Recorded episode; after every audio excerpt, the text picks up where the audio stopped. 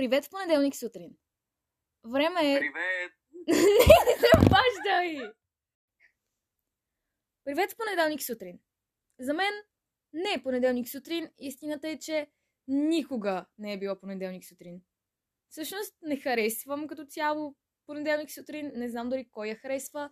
Просто реших, че на... про- Просто реших, че тогава подкаста ще се записва. И сега искаш ли да продължиш ти?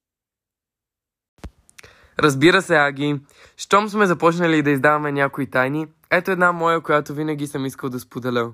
Вау, да бе!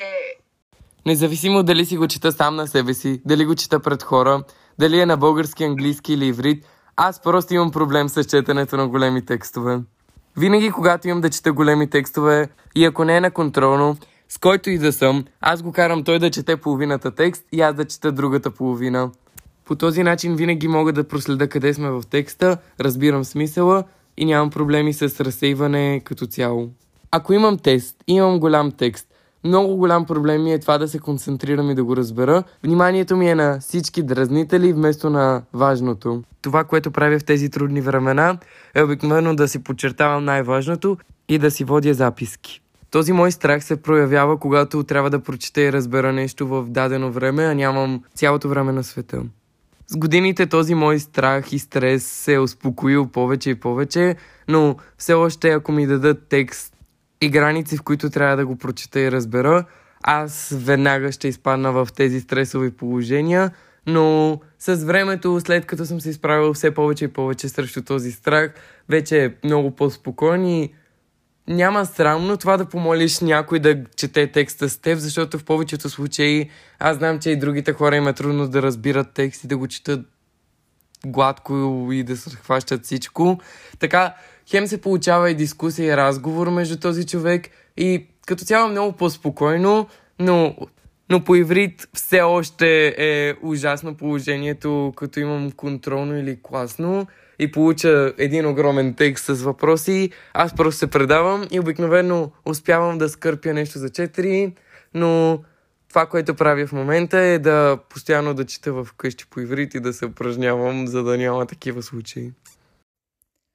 Знаеш ли, това е един от тези страхове, които повечето хора биха пренебрегнали или не смятат изобщо за страх, но не е ли точно това, как да, как да се изразя, красотата на страха, че той може да бъде под всякаква форма и по всякакъв начин.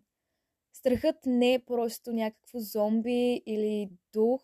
Той може да бъде това да се, притес... да, да се притесняваш да прочетеш голям текст или, или да скочиш от високото. Той е, той е под всякаква форма.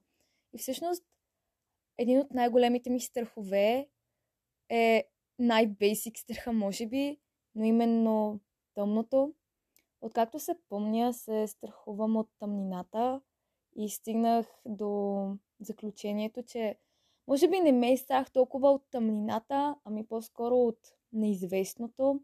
И не толкова от неизвестното, но може би, че страхувам се, че един ден ще е толкова тъмно и аз няма да, няма да успея да намеря светлината в тунела, така да кажа. Честно казано, ам, през годините вече вече се справям все по-лесно с страха, така да кажа, преодолявам го, както ти работиш, за, както четеш в къщи по иврит, по същия начин аз лека по лека преодолявам този страх.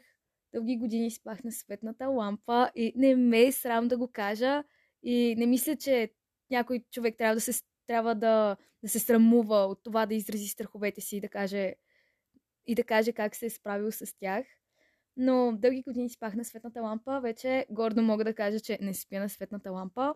Но преди няколко дена ми се случи една случка.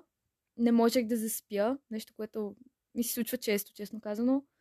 Не можех да заспя и се събудих. Истината е, че в момента, в който се събудих и станах от леглото, изпитах огромен страх. Страх да отида до туалетна. А... Не, не знам, до сега от доста време не ми се беше случвало, но, но аз се страхувах да отида до туалетната. Затова отидох при брат ми той не спеше също. И го помолих да отиде с мен до туалетна, като някакво малко бебе, като някакво малко дете. Пълен ужас, знам. И той тогава ми каза едни думи, на които, върху които мисля и до ден днешен. А, каза ми, Аглая, знаеш ли какво са казали брати Грим? Че детството свършва в момента, в който можеш, в три през нощта можеш сам да отидеш до туалетна. Аз, аз също мисля върху тези думи. Може би наистина, наистина още съм дете и имам още какво да уча и, и какво да преодолявам. Истината е, че детството е детството е до някаква определена възраст, до 20 години, примерно. И, и не знам, и сега те страх ли те е да пораснеш?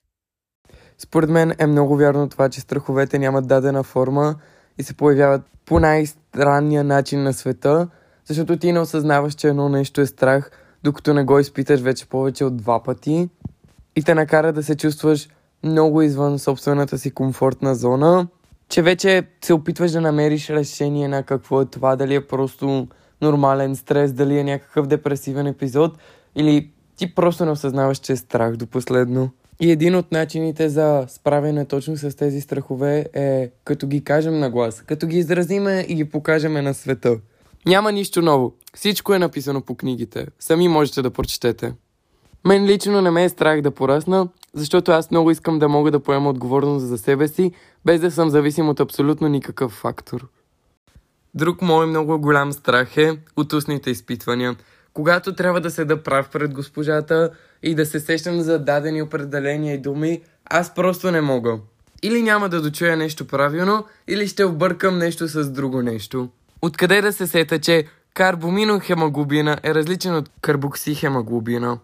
Да, вярно е, че функционалните групи там са различни, но това не спира аз да ги объркам на момента и да се изложа напълно и тя да ми каже, че не си знам и да си седна госпожата.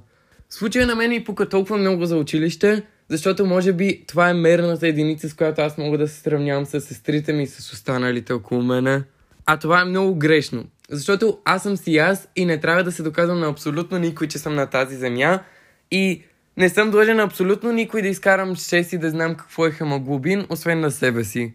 И този страх мен много ме плаши, че чак вечер се събуждам през нощта, как съм сънувал току-що кошмар, че ме изпитват на дъската или си седа на място, ма все пак ме изпитват и аз съм с затворени учебници пред мене и обърквам нещо и ми пишат слаба оценка.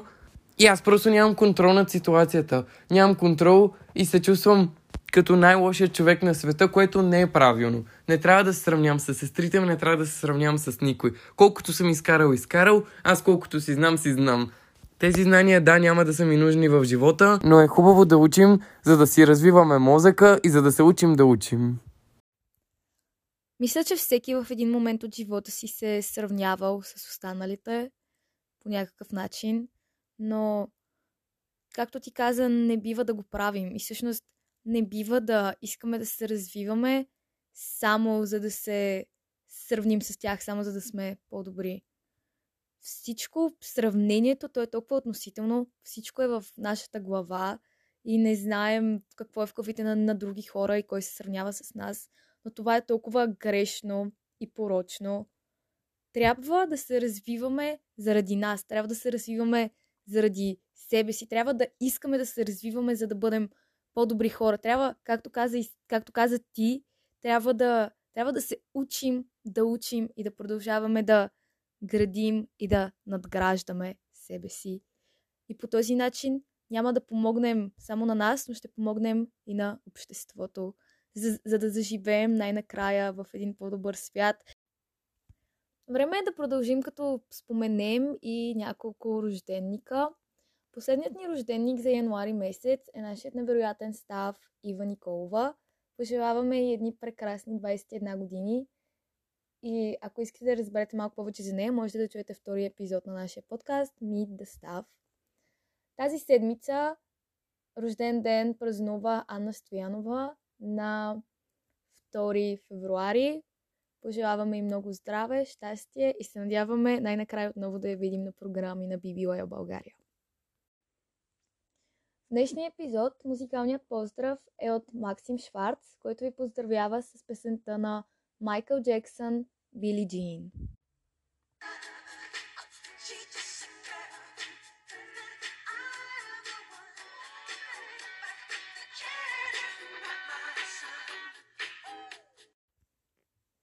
Каквото посееш, това ще поженеш.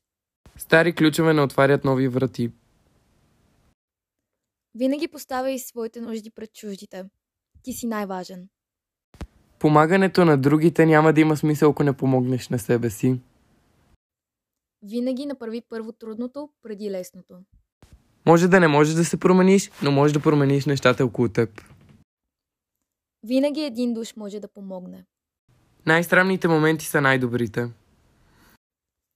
Бъдете мейн характера.